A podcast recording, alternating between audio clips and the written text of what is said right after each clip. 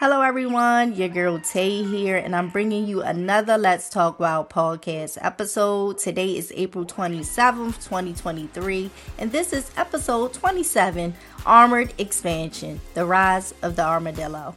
For this armored mammal, Latin America was just the beginning.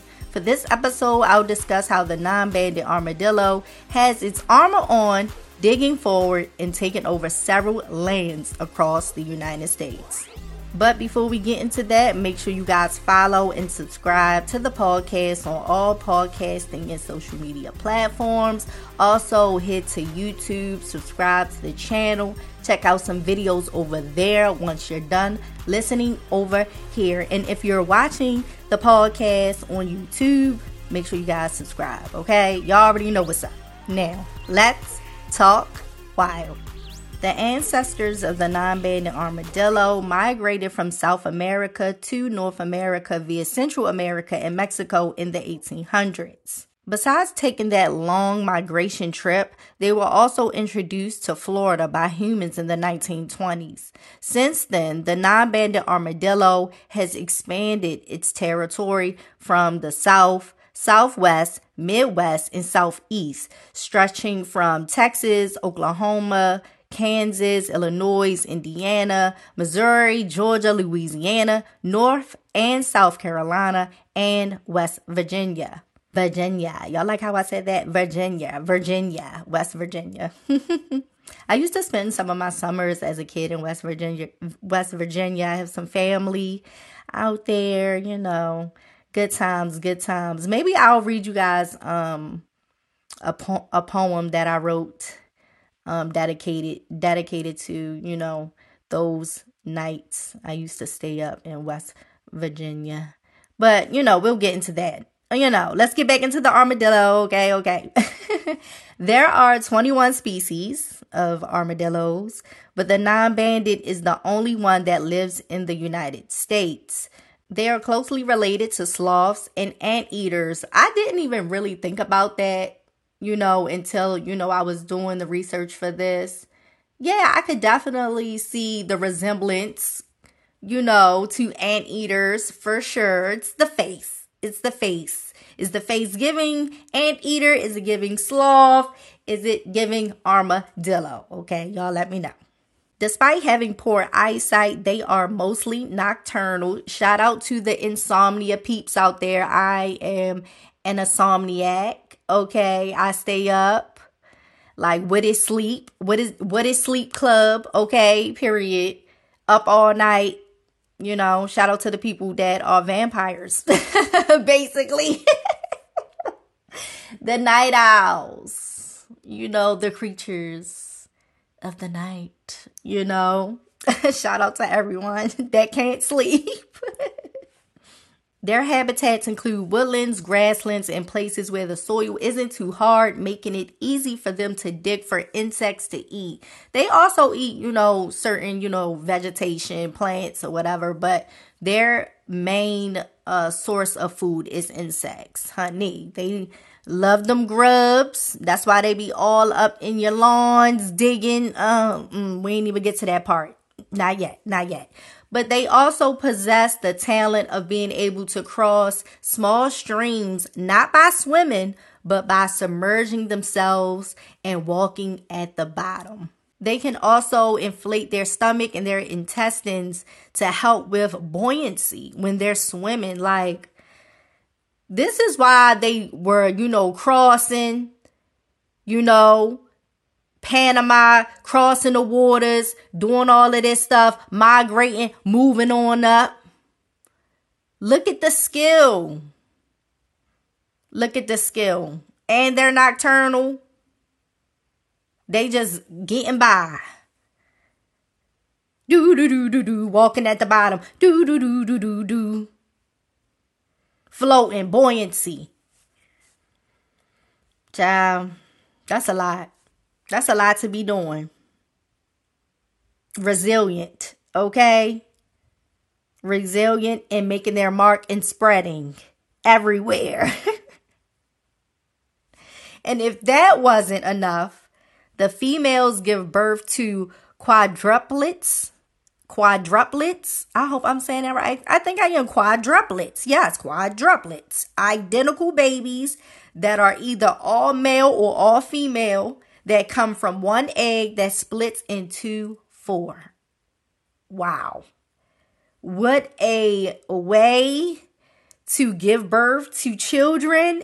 What a way to continue the life of your species. Like, this is why they are taking over. Another way.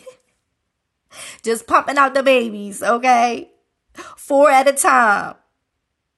Identical.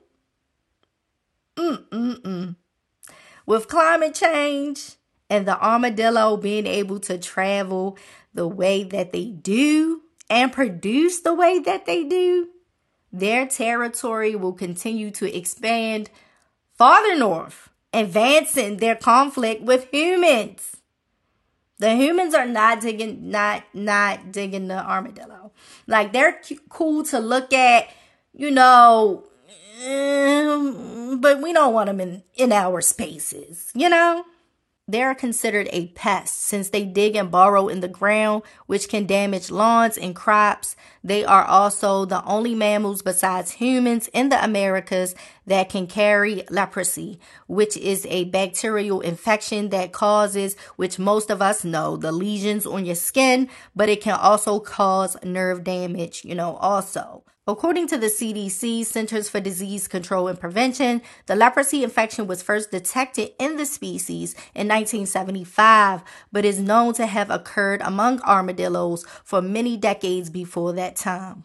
There have been reports of humans coming in contact with armadillos and, you know, coming up with the infection years later, you know, because they're saying that this leprosy, the bacteria, it takes a long time to grow and stuff. So even if you came in contact with an armadillo that was infected, you know, it might not show up the next week. It might not show up that year, 2 years, 3 years.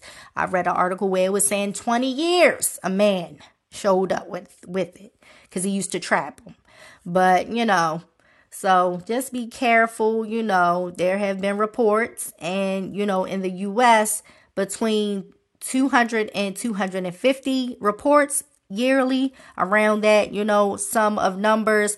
And according to a study published in PLOS, Neglected Tropical Diseases, in 2016, Brazil had around 25,000 cases. Cases were higher due to people living in close proximity to the animals and because the armadillos are used as a food source. Even though it's discouraged, do not eat these animals since they are making their way north. The North, House Stark, descendants of the first men of Westeros. Shout out to the Game of Thrones fans. Catch it, catch it. But since they are expanding their territory, some states like Georgia, they have made it legal for you to trap and humanely unalive these animals. You know, even though they have, you know, natural predators like coyotes, bobcats, cougars, foxes, and bears, humans are on the top of the list. We unalive armadillos on the highway all the time, and like a lot. And that's why they have the nickname Texas speed bumps. Oh my goodness. That's horrible. Some states like North Carolina are asking the public to report any sightings of armadillos so researchers can keep track of population numbers and the continued expansion of this armored animal. I think the armadillo is such an underrated animal. I never hear anyone talking about them. They don't have a presence in pop culture. No memes. Honey, you ain't make it unless you're a meme baby. Okay? No big viral moments, even though some viral moments can be like really bad. So I'd rather you be a little meme, honey, than a viral, you know, moment. But they don't have nothing. But to hear that they are basically taking over the Americas is crazy to me. It's, you know, it's literally like a silent night. I mean, they are really making the U.S. It's doing what needs to be done. They're like, we are going to continue migrating. This is what we do. Climate change is helping us. It's hot when it's supposed to be cold. And we just pressing on. They're taking over. And don't you worry, Canada, with the progression of climate change, okay?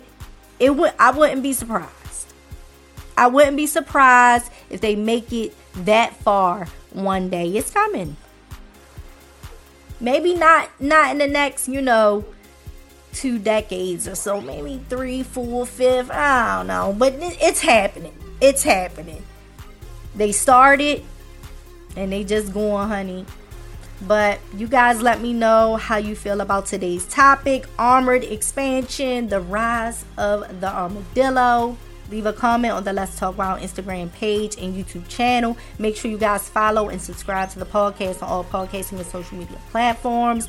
Love yourself, one another, your pets, and the animals. I'll talk to you guys next week. Bye.